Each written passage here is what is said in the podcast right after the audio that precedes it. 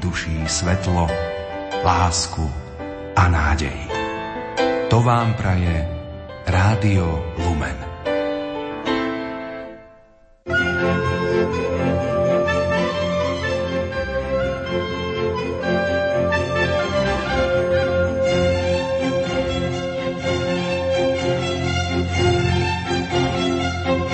Dobrý deň. V Oravskom Bielom potoku dnes celkom určite zaznievajú v ich kostole aj vianočné piesne Cyrila Harmatu Milotínskeho. Tento kňaz a básnik katolíckej moderny sa narodil v blízkom Zuberci ako štvrtý z piatich detí a aj jeho kňazské pôsobenie sa viaže na Oravu. Písal nielen básne, ale aj texty piesní, vianočných, ale aj mariánskych. Ľudia v niektorých oravských obciach si ich doteraz odovzdávajú z pokolenia na pokolenie. A tak aj počas týchto Vianoc si prostredníctvom piesní spomenú na kňaza, ktorý prešiel útrapami väzenia a s podlomeným zdravím zomrel v pomerne mladom veku. V relácii vám chceme pripomenúť niektoré fakty z jeho života, ale aj spomienky príbuzných a veriacich. Pri rádiách vás vítajú Diana Rauchová, Jaroslav Fabian a Mária Čigášová. Želáme vám nerušené počúvanie.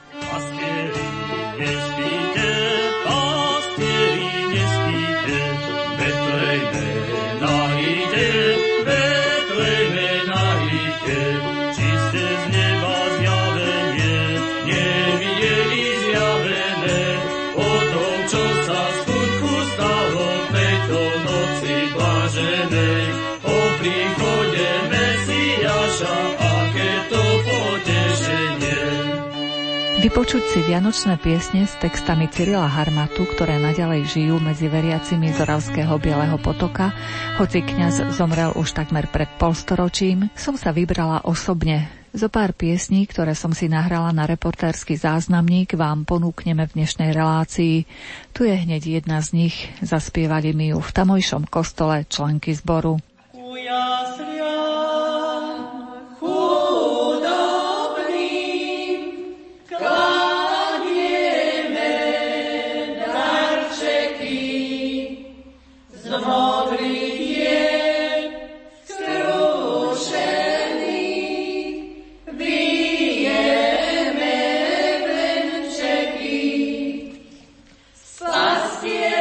Ako sa dostali pesničky kňaza Cyrila Harmatu Milotínskeho do Oravského Bieleho potoka, nám povedal tamojší kostolník Pavol Martaň. Pred 50 asi 5 rokmi, alebo 50 jeden pán, ktorý u nás robil osvetu, už zomrel, mal 90 rokov, pred dvoma rokmi zomrel, ich priniesol zo Zuberca.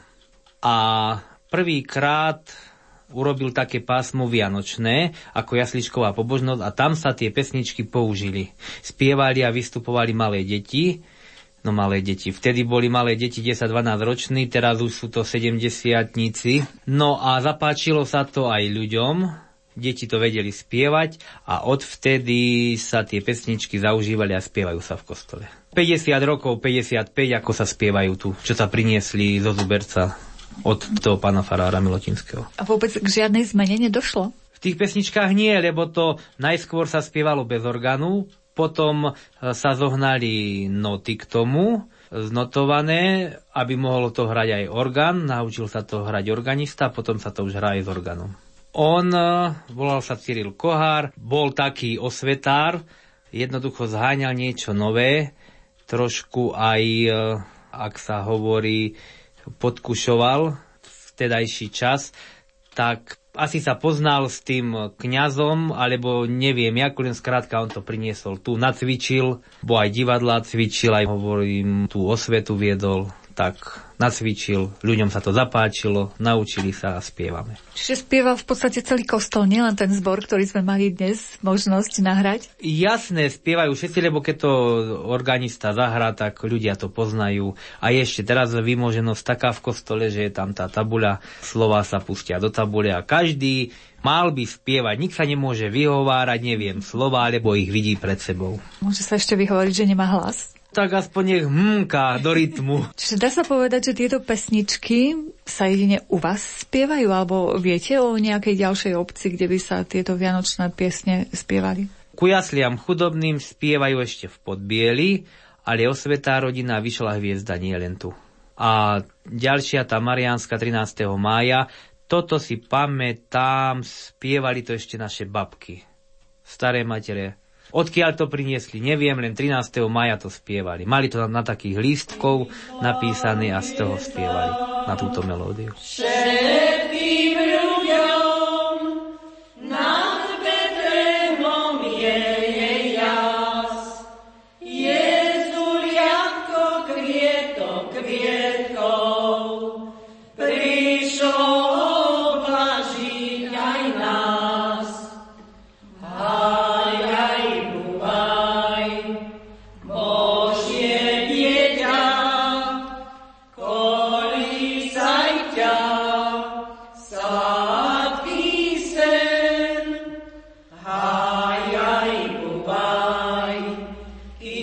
kniaza si zaspomínali aj pani Margita a pani Libuša Tabačáková z Oravského Bieleho potoka. Osobne som ho až tak nepoznala, ale boli sme na krštinách, boli sme krstiť ako kmotrom Cuberci a môj manžel prišiel ráno z roboty, z nočnej a nebol na spovedi. No a krst bol aj pod svetovom show, tak bolo treba aj s krstným rodičom na spoveď. Tak motor zaistil, že išli do krčmy, povedal, tam bude pán farár Harmata. Neviem, či on býval blízko alebo niekde inde, ale bol ochotný vyspovedať a vyspovedal. A my ako deti si ho pamätám, je, že sme chodili do Habovky, do školy.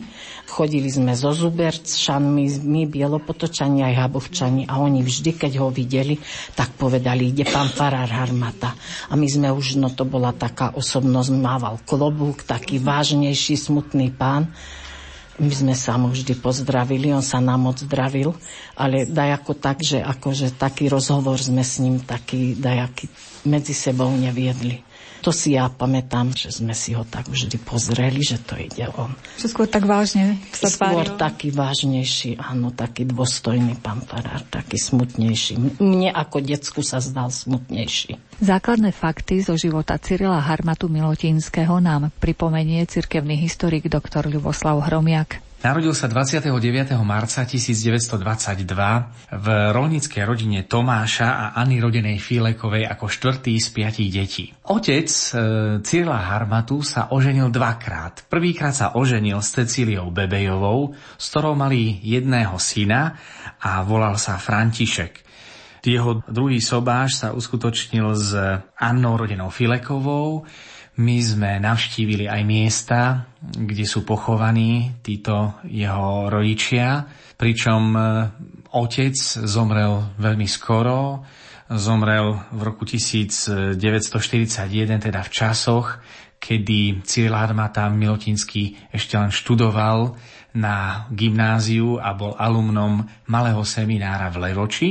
A matka sa dožila jeho kňazskej vysviacky a zomrela v čase, kedy bol vo vezení, teda v roku 1956, pričom obaja rodičia e, nie sú pochovaní v jednom hrobe, ale keďže bol starý cintorín a otec zomrel skôr, tak je pochovaný na starom cintoríne v Zuberci a na druhej strane cesty sa nachádza nový cintorín, kde je pochovaná matka a aj samotný kňaz. Detstvo prežíval dá sa povedať, tak klasicky ako aj ostatné deti pod kýčerou, tak to nazývajú kopec, ktorý sa vypína nad e, zubercom. Jeho túžba po kňastve sa prejavovala už od útleho detstva, e, čo sa prejavovala aj v tom, že rád sa hrával na kňaza. Jeho vlastná sestra Terézia robila ako keby ministranta, pričom ďalší jeho kamarát Jozef Železník robil úlohu kantora počas Svetej Omše, hranej Svetej Omše.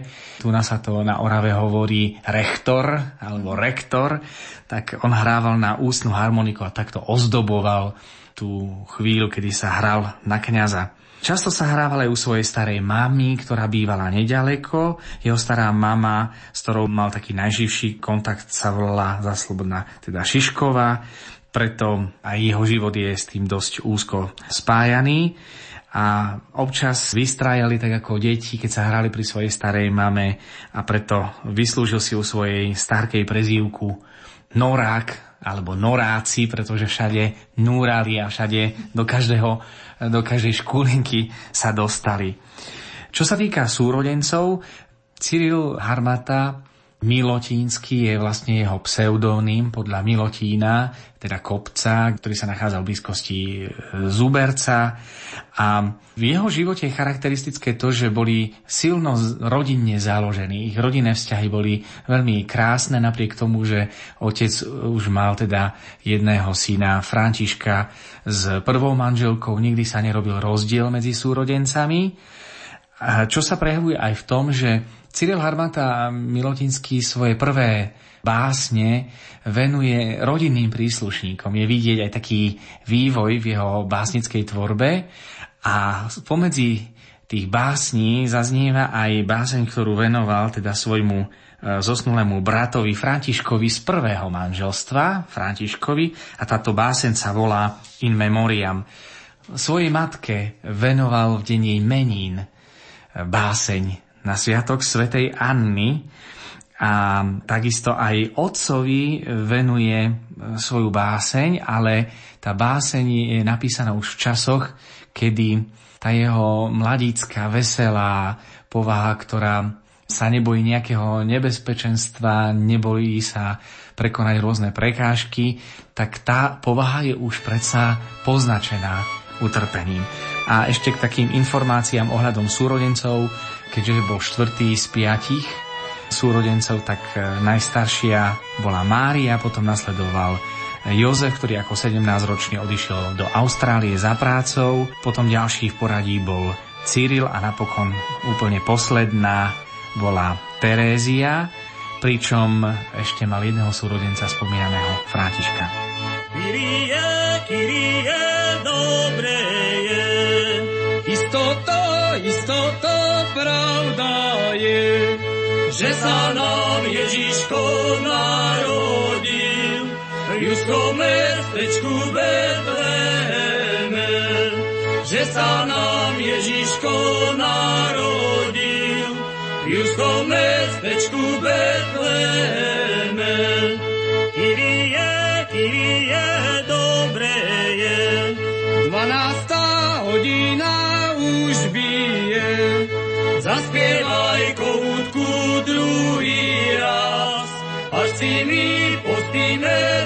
trošku zas. Zaspievaj koutku druhý raz, až si my pospíme trošku zas.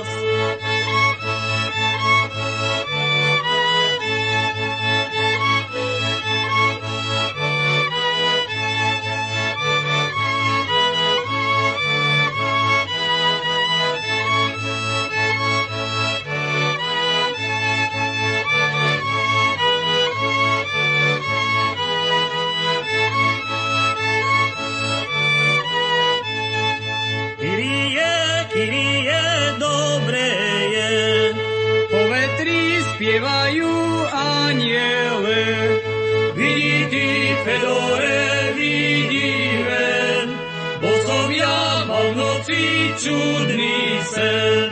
Vidí ty, Fedore, vidíme, bo som ja mal v noci čudný sen. Kyrie, Kyrie, dobre je, Vietriček polnočný doveje, veď zaznám čosi nového, prinesie čo skoro dobrého, veď zaznám čosi nového, prinesie čo skoro dobrého.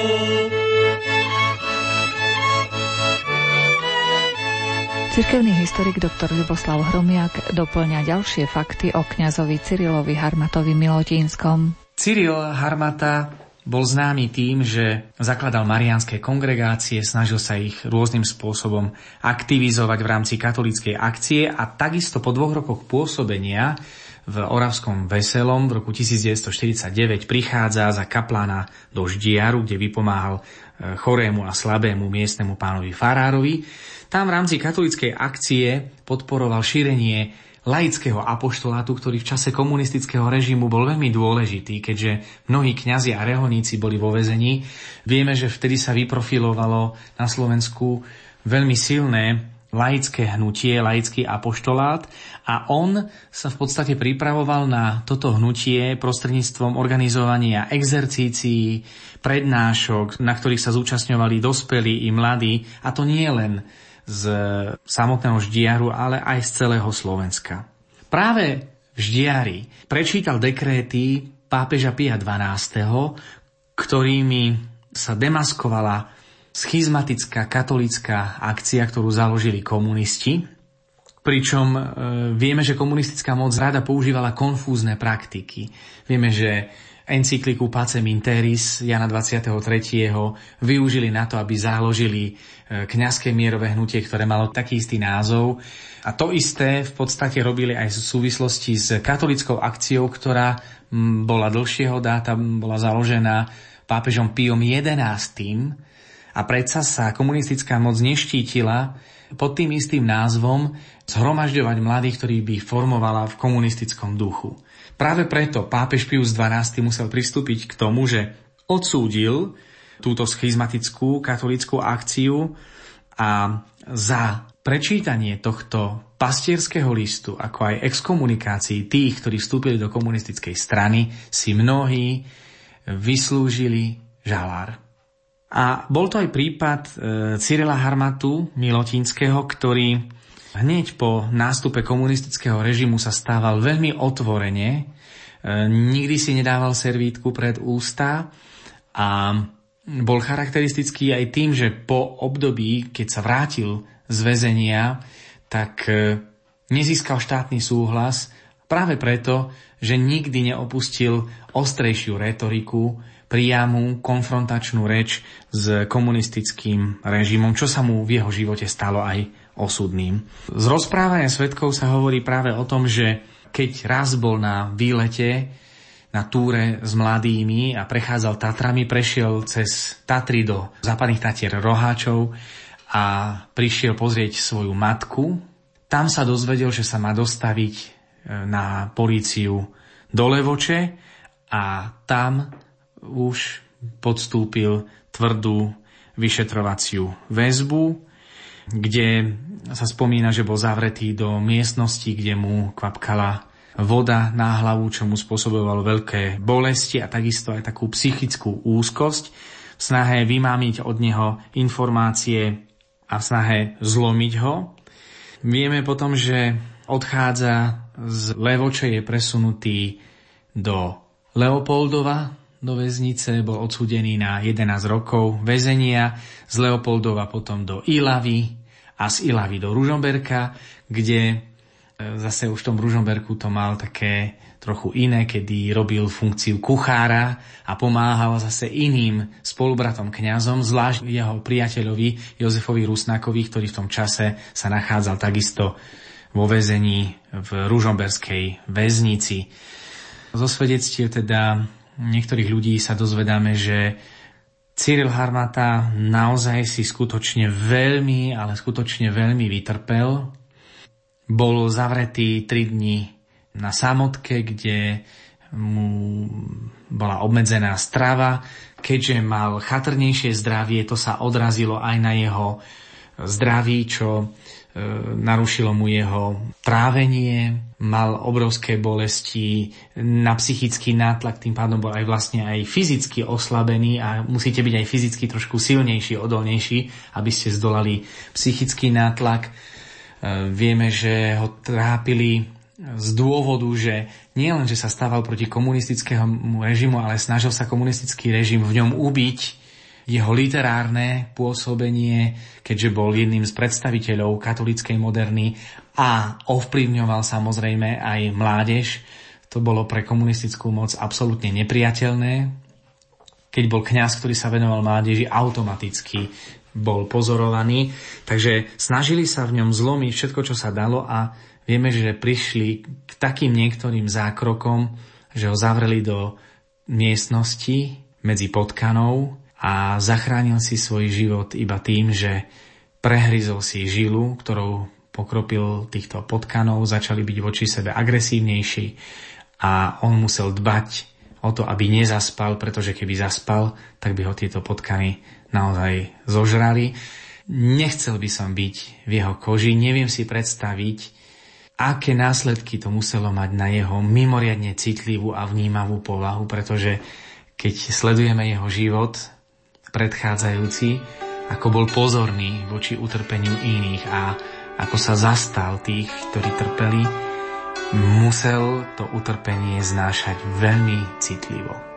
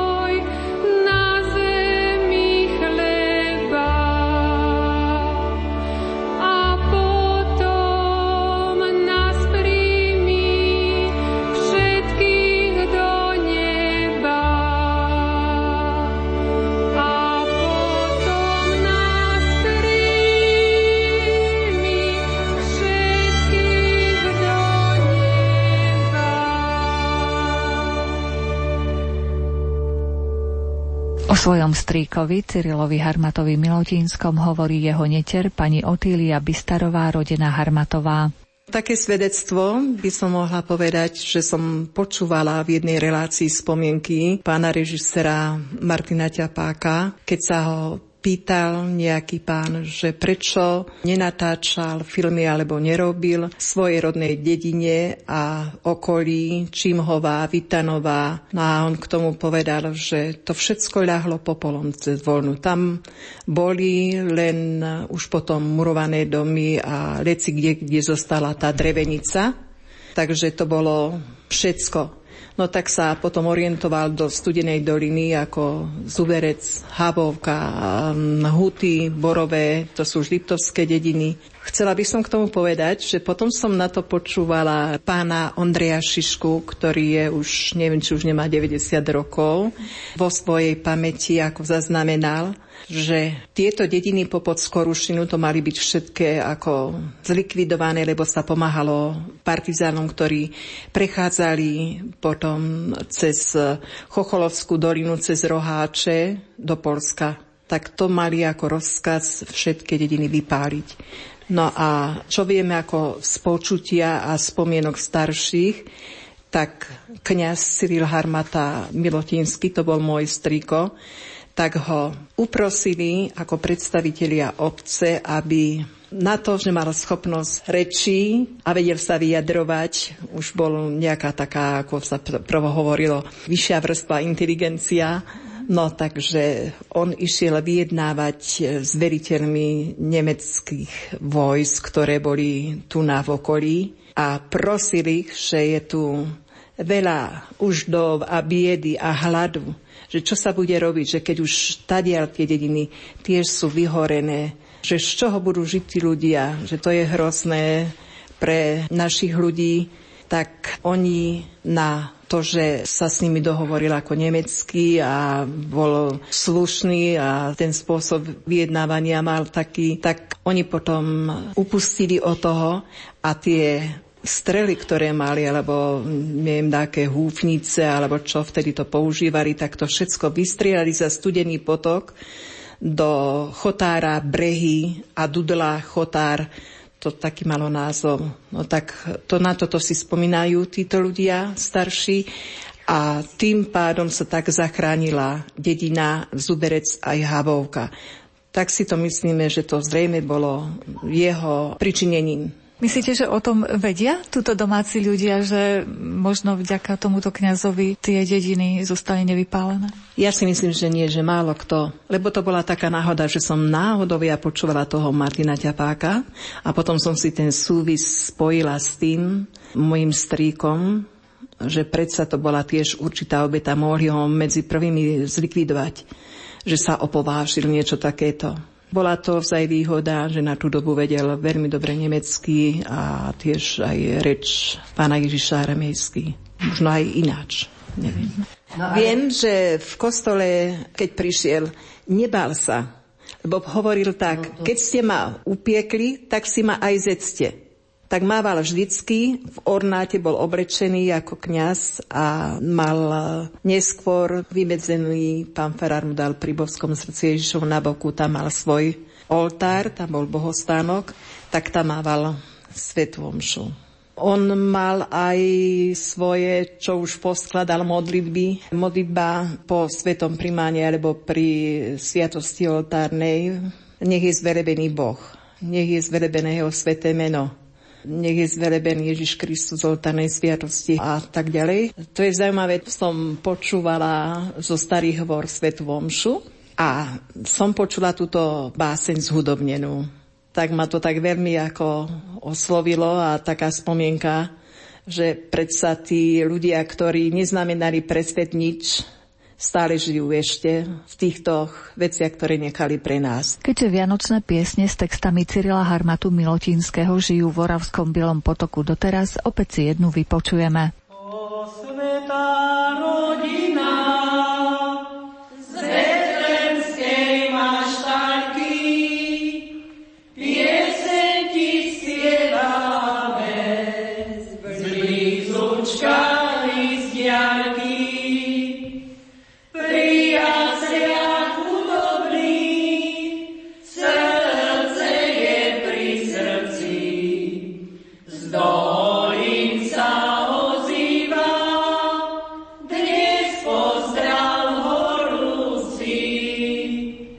som vyrastala ako sirota. Jeho brat František zomrel, mal 51 rokov. Strýko ho už tak nepoznal, už bol vtedy v seminári. Tam v tej svojej zbierke má aj spomienkovú báseň na jeho smrť. No a on tak sa snažil, aby mi nahradil oca. Vždycky ma hladil, ty moja sirvotka. Tak vtedy boli celkom iné roky, iný spôsob života. Vtedy vdovy a siroty boli utláčaní takí, lebo si nevedeli, nebo nemali žiadne dôchodky alebo nejakú finančnú pomoc. To bola na príťaž dedine, dá sa povedať. No a predsa aj tých sirvot bolo dosť, lebo boli rôzne infekčné choroby a tak, takže ľudia tiež na tyfus a tak zomierali otcovia rodín. Takže bol taký život, si tak spomínam tých začiatkom 50 rokov, Možno o tej 55 si to tak na to, ako tak spomínam, že mi to sa už tak vyjasňovalo, že to je strýko a že ma má rád. Navždycky mi niečo doniesol, nejaký obrážtek. Viem, že už potom pracoval v Tvršíne, bol na píle v Oravskej polhore, No nebolo to pre ňoho ľahké, lebo jeho chabé zdravie nedovolovalo, nemal fyzickú silu. No a pri takých e, trošku takých ostrejších chlapoch aj tak nebolo to celkom k jemu povolaniu, nesedelo to.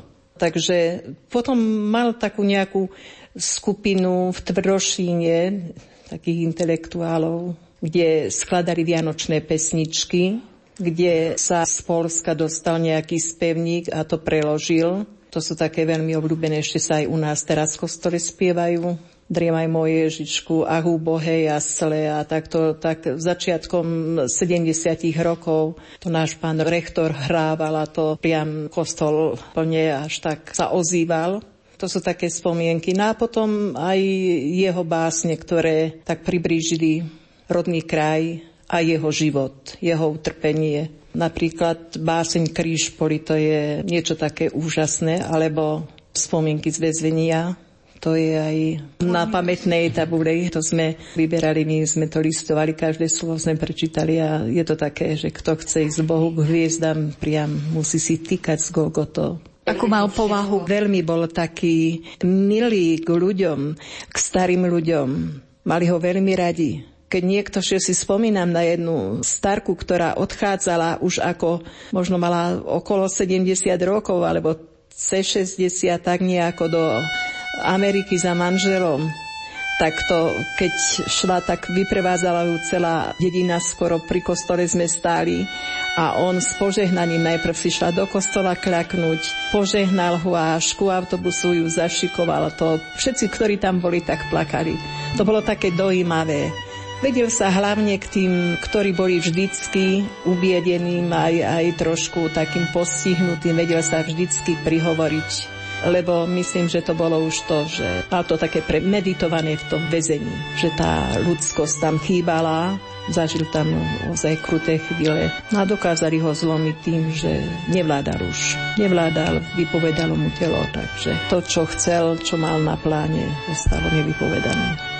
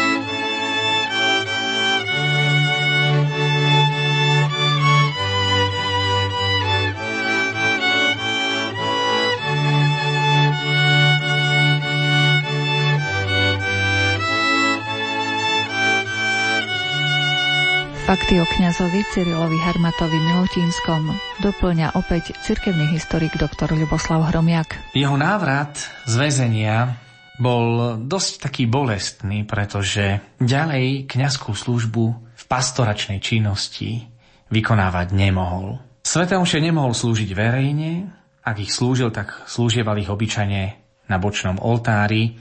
A treba povedať, že aj miestný pán Farár, ktorý bol významnou osobnosťou. Edmund Bardoš, ktorý si prežil koncentračný tábor, po tých skúsenostiach, ktoré mal, bol rozhodne opatrnejší a neraz sa bál ísť do takých odvážnejších krokov. Preto mal svoju oporu v tomto kňazovi, ale na druhej strane nemal až takú možnosť plnej realizácie akú by mohol zakúsiť, ak by nemal tento kňaz už skúsenosti s jedným tvrdým režimom. A tak napriek tomu, že bol prepostený z väzenia, napriek tomu, že mal citlivú povahu a že mal nalomené zdravie, komunistická moc mu určila tvrdú prácu na píle a tak pracoval najprv v Oravskej polhore, kde býval u Vojtasovcov v rodinnom dome, pričom v prednej izbe tajne slúžil sveté omše a spovedal.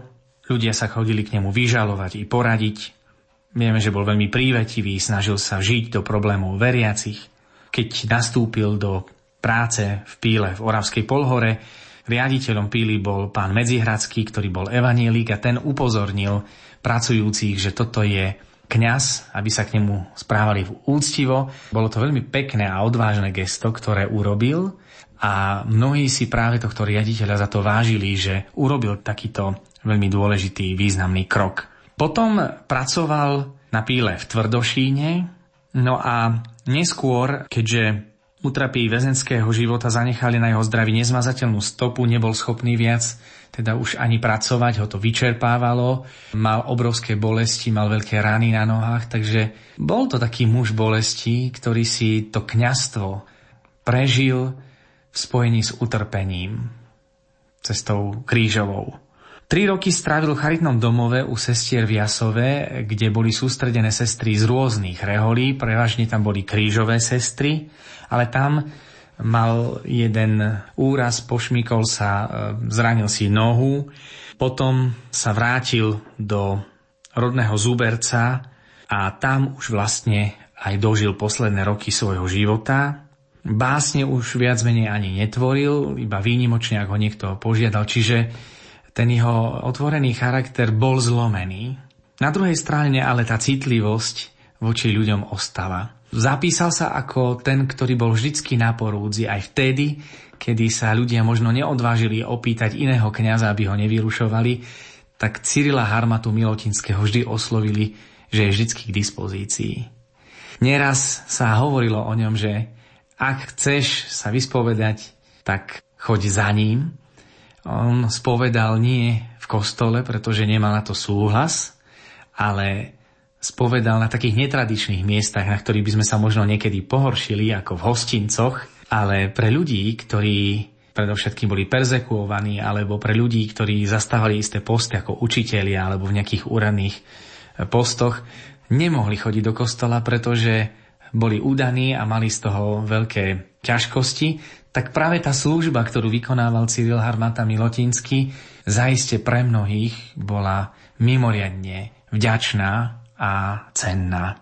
Zničený väzením a životnými strasťami strávilo svoje telo, to utrpenie, ako tlejúca opona, ktorou debutoval ako básnik a svoju utrapenú dušu odovzdal pánovi 27. septembra 1970 vo veku 48 rokov.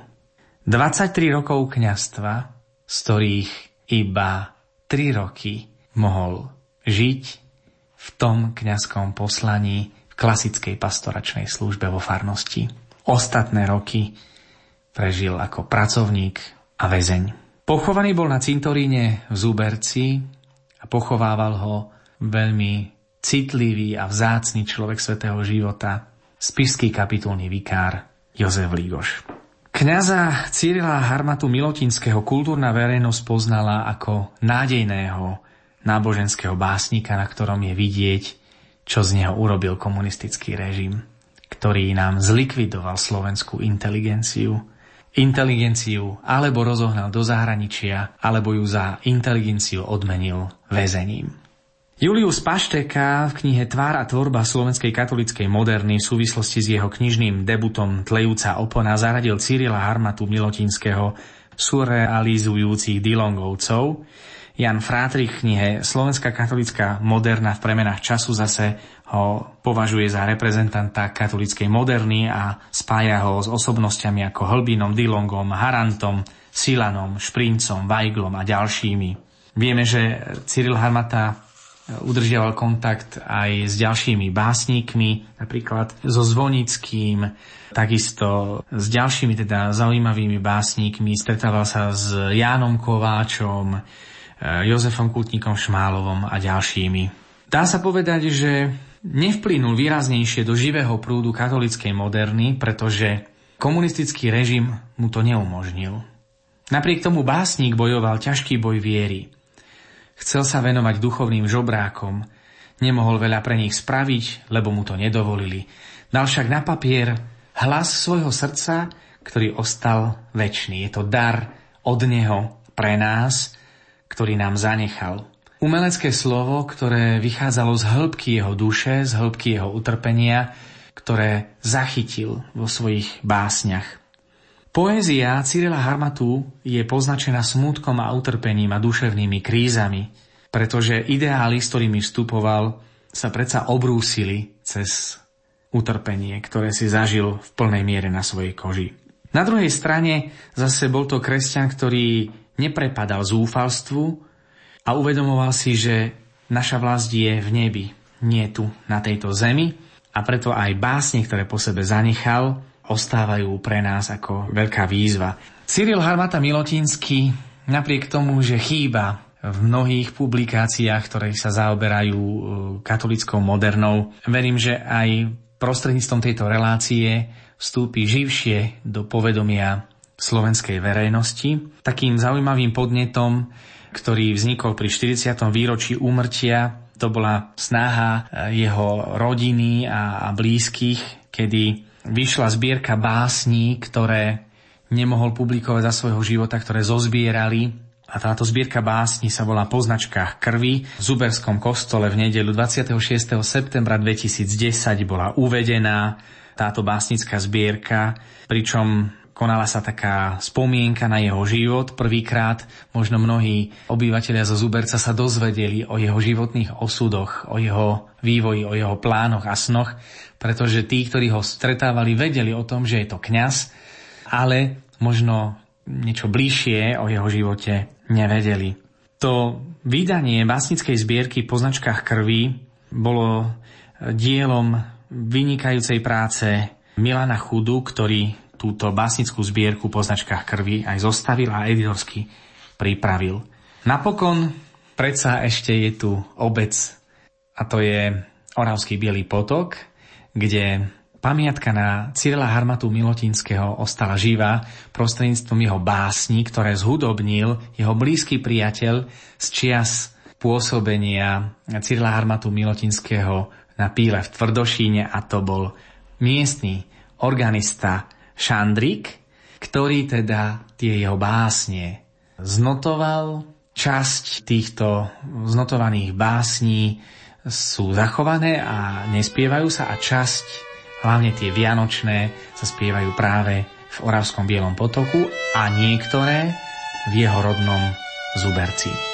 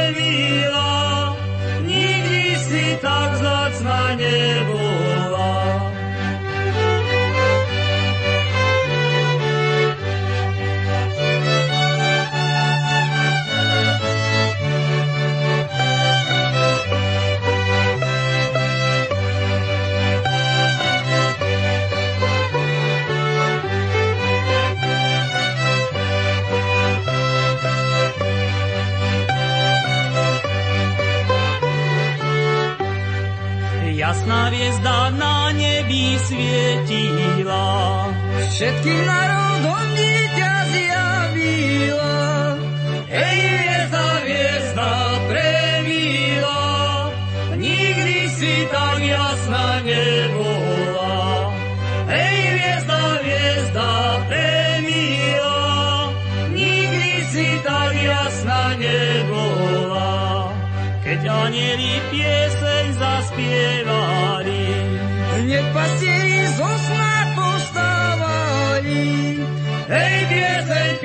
pieseň premila,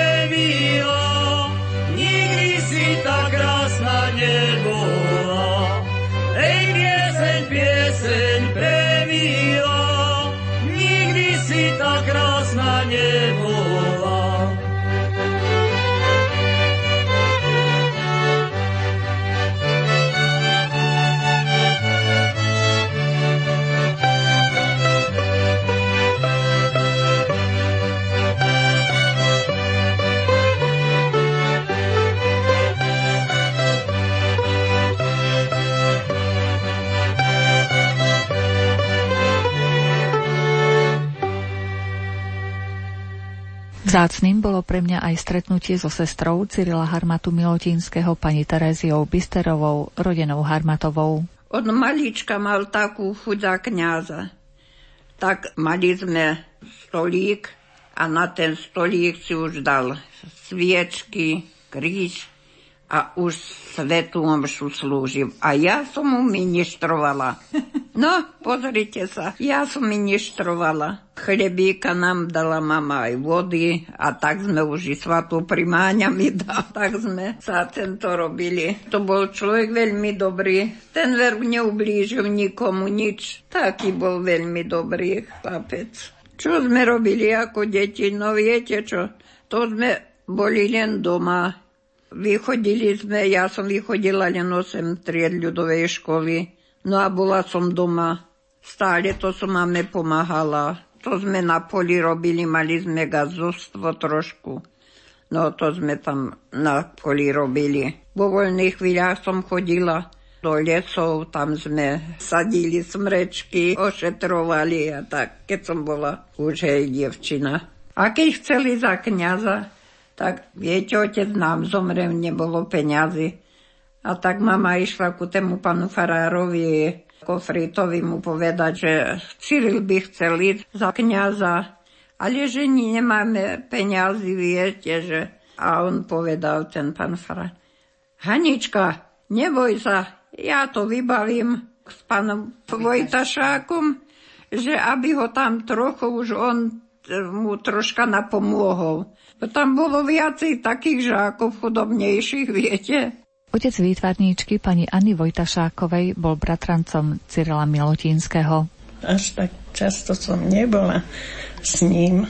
Osobne bývala som v Trstenej dlhé roky, 18 rokov. A z tej mladosti si spomínam, že nám povedali jednu modlitbu, ktorú napísal po Svetej Omši sa to modlí nech je zvelebený Boh, nie je zvelebený jeho meno, je, nie je zvelebený Ježiš Kristus, pravý Boh a pravý človek.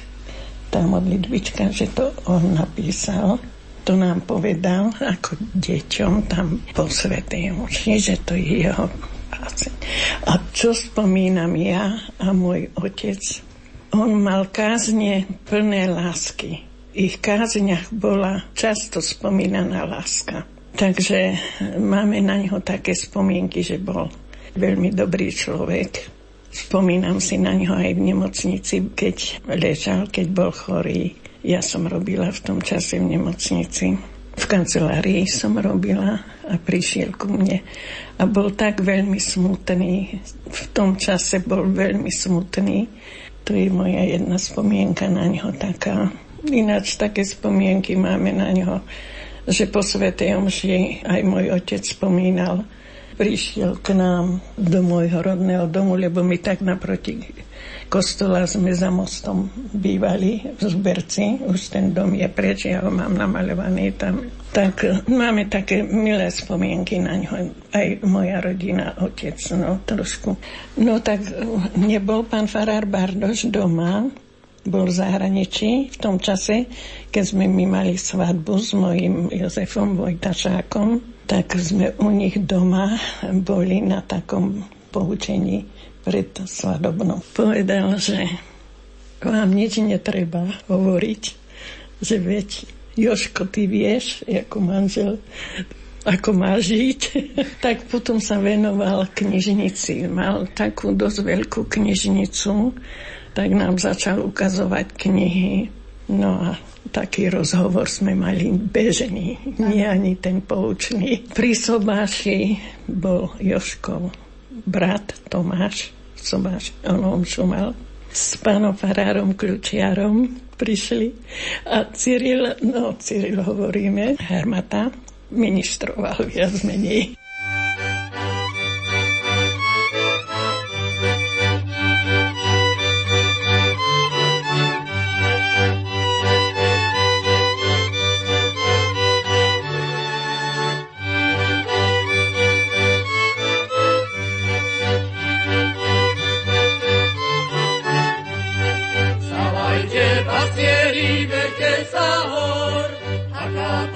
Vína, dajte pozor, aké to zázraky javia sa na nebi. Nikdy som nevidel, jak som starý, na nebi vysoko také žiari. Len sa ma nebojte, pastuškovia, prichádzam k vám ako aniel slova, aby som vám zvestil, že sa vám narodí. Mesiáš Betlejme Ježiš malý, ktorého od dávna ste čakali. Idte a nájdete kráľa kráľov, Ježiša malého pana pánov. Mestečku Betlejme v jasličkách na slame, leží nás spasiteľ narodený, v chudobných prieložkách položený.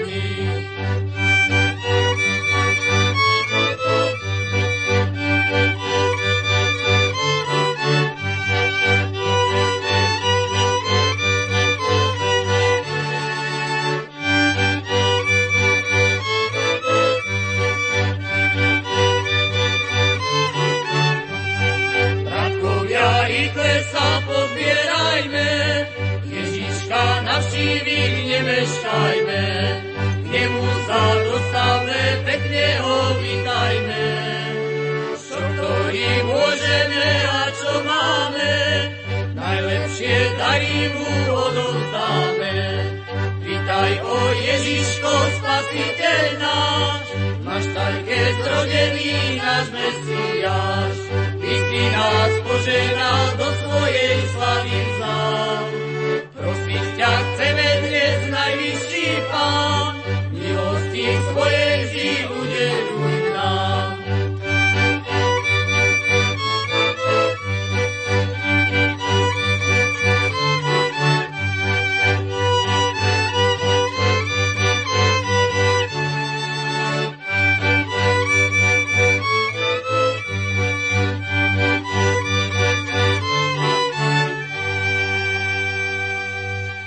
Dnes sme si pripomenuli kňaza Cyrila Harmatu Milotínskeho. Na Orave si doteraz spievajú vianočné piesne s jeho textami. Na príprave relácie spolupracovali Diana Rauchová, Jaroslav Fabiána, Mária Čigášová. Želáme vám príjemné a požehnané sviatočné dni.